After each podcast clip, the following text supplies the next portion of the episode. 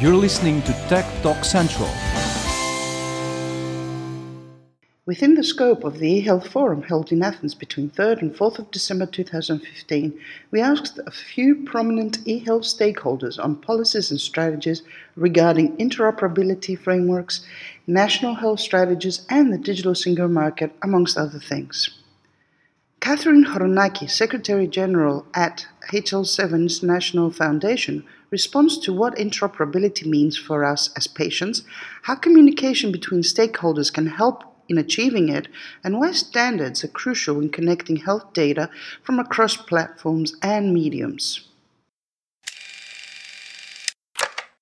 My name is Catherine Chronaki. I'm the Secretary General for the HL7 Foundation in Brussels.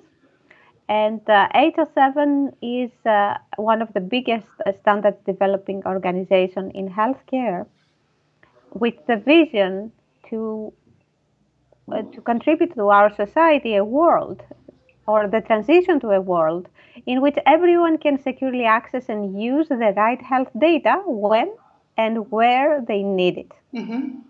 So it's it's about it's about the human. Uh, it's it's about us, right? Mm-hmm. And and then how do you do that? That's where the mission goes. And HL7 empowers global health data interoperability mm-hmm. by developing standards and enabling their adoption and implementation.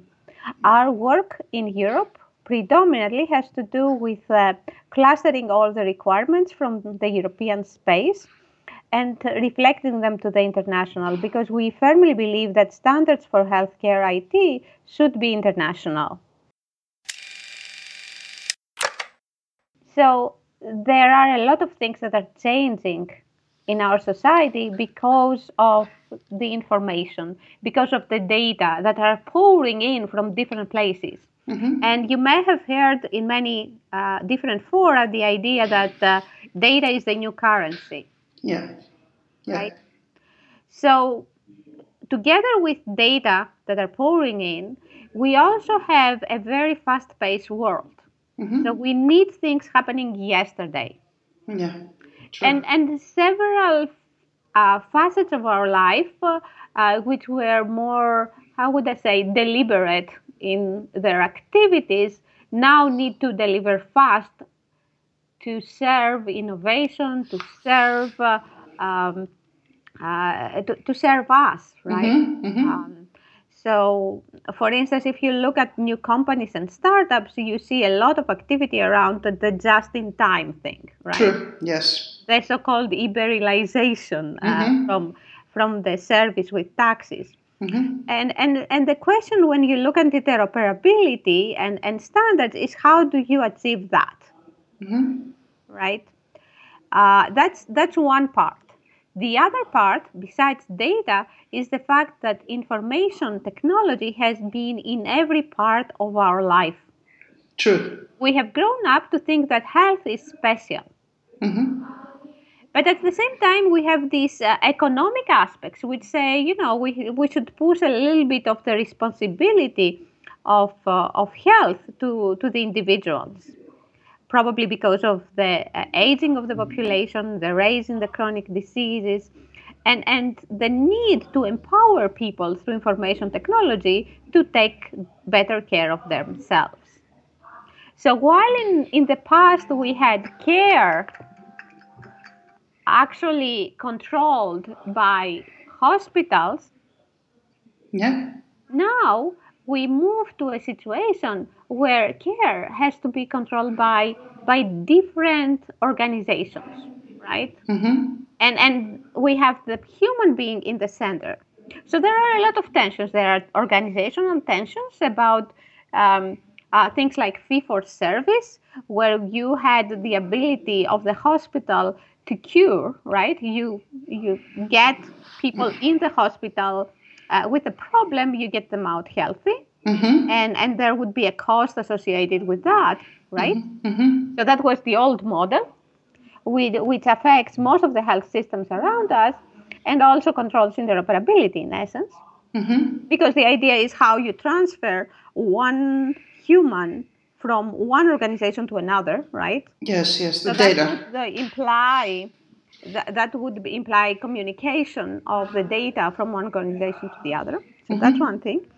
But now you have chronic diseases, right? So are they healthcare? Who is responsible for managing that? Is the general practitioner? Mm-hmm. Should the general practitioner be the hub that has all the information from all the different specialists, or should it be um, something else? Mm-hmm. Uh, what is the responsibility of the community? So we, we hear things like healthy communities, right? Yes. Uh, being more and more in the forefront. So things are changing, and, and where the power was, you know, with with the physicians and the big hospitals, now it it, it kind of shifts away.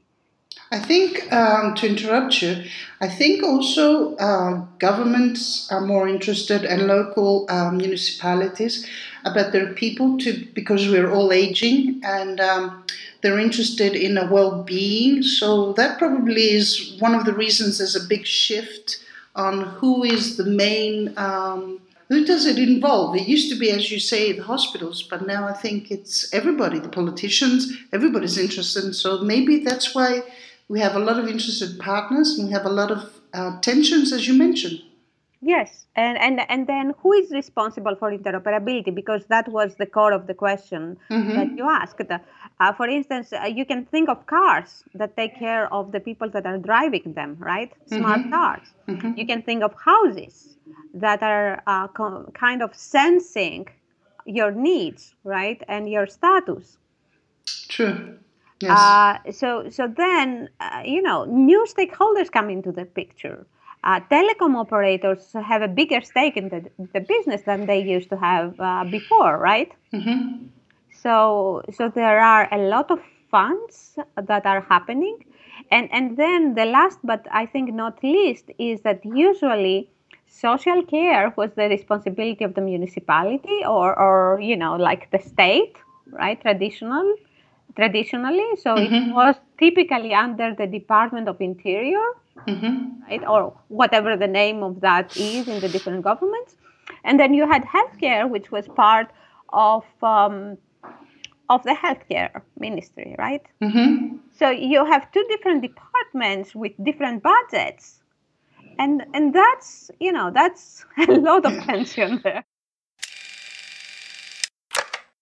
It is important to talk Mm-hmm. In the standards world, we say that uh, standards measure our uh, our capacity to understand each other. Mm-hmm. It, True. It's, it's, it's, like the plug, you know. Mm-hmm. If the plug works, we are fine. Maybe sometimes we need an adapter. That's fine as well, as long as in the end we have power. We connect, right? But should it be European interoperability framework or should it be some other framework or HL7's framework, for example. So um, who should who should uh, implement it? One one of the things that are important and are happening as we speak uh, is uh, is that uh, we have adopted uh, several of the IHE um, profiles mm-hmm. that involve HL7. So mm-hmm. we moved from the setting of really adopting only formal standards like ISO or CEN to a place where standard setting, which are more, much more fast paced and much more reactive to the industry and the needs, mm-hmm. because they are more flexible and um, and of course international to uh, to, ha- to have a role there and, and to be able to uh, deliver uh, more quickly what uh, we need. Um, but but back to your question or whether the government should implement the interoperability framework, I think it's pretty generic at the moment. But it is a framework. It is a framework to carry discussions mm-hmm. and to share. Okay. So maybe. I can repeat that, but uh, because I, I, I, kind of mixed uh, different things in my discussion. But what I wanted to say is that it is very important to have a framework. This framework will shift because there are tensions that are happening, but it's a framework that allows communication and exchange of views and best practices. I don't think we can get it right the first time, but it is important to stay in the game and try to improve and adjust and, and fit the needs um, uh, of the population. It is challenging. Uh, it, it um, it requires a lot of communication and exchange. And I will give you an example, a very interesting example.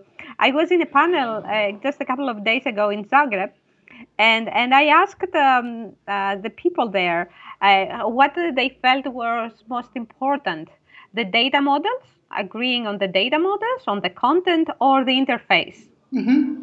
And there were a lot of discussions there.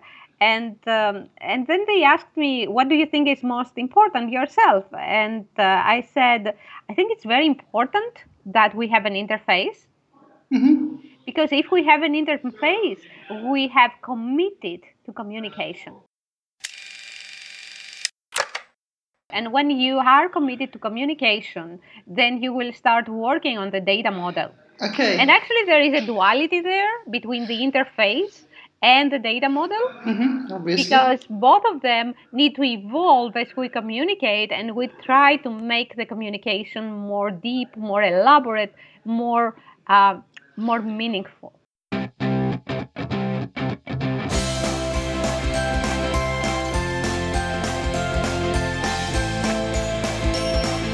You're listening to Tech Talk Central.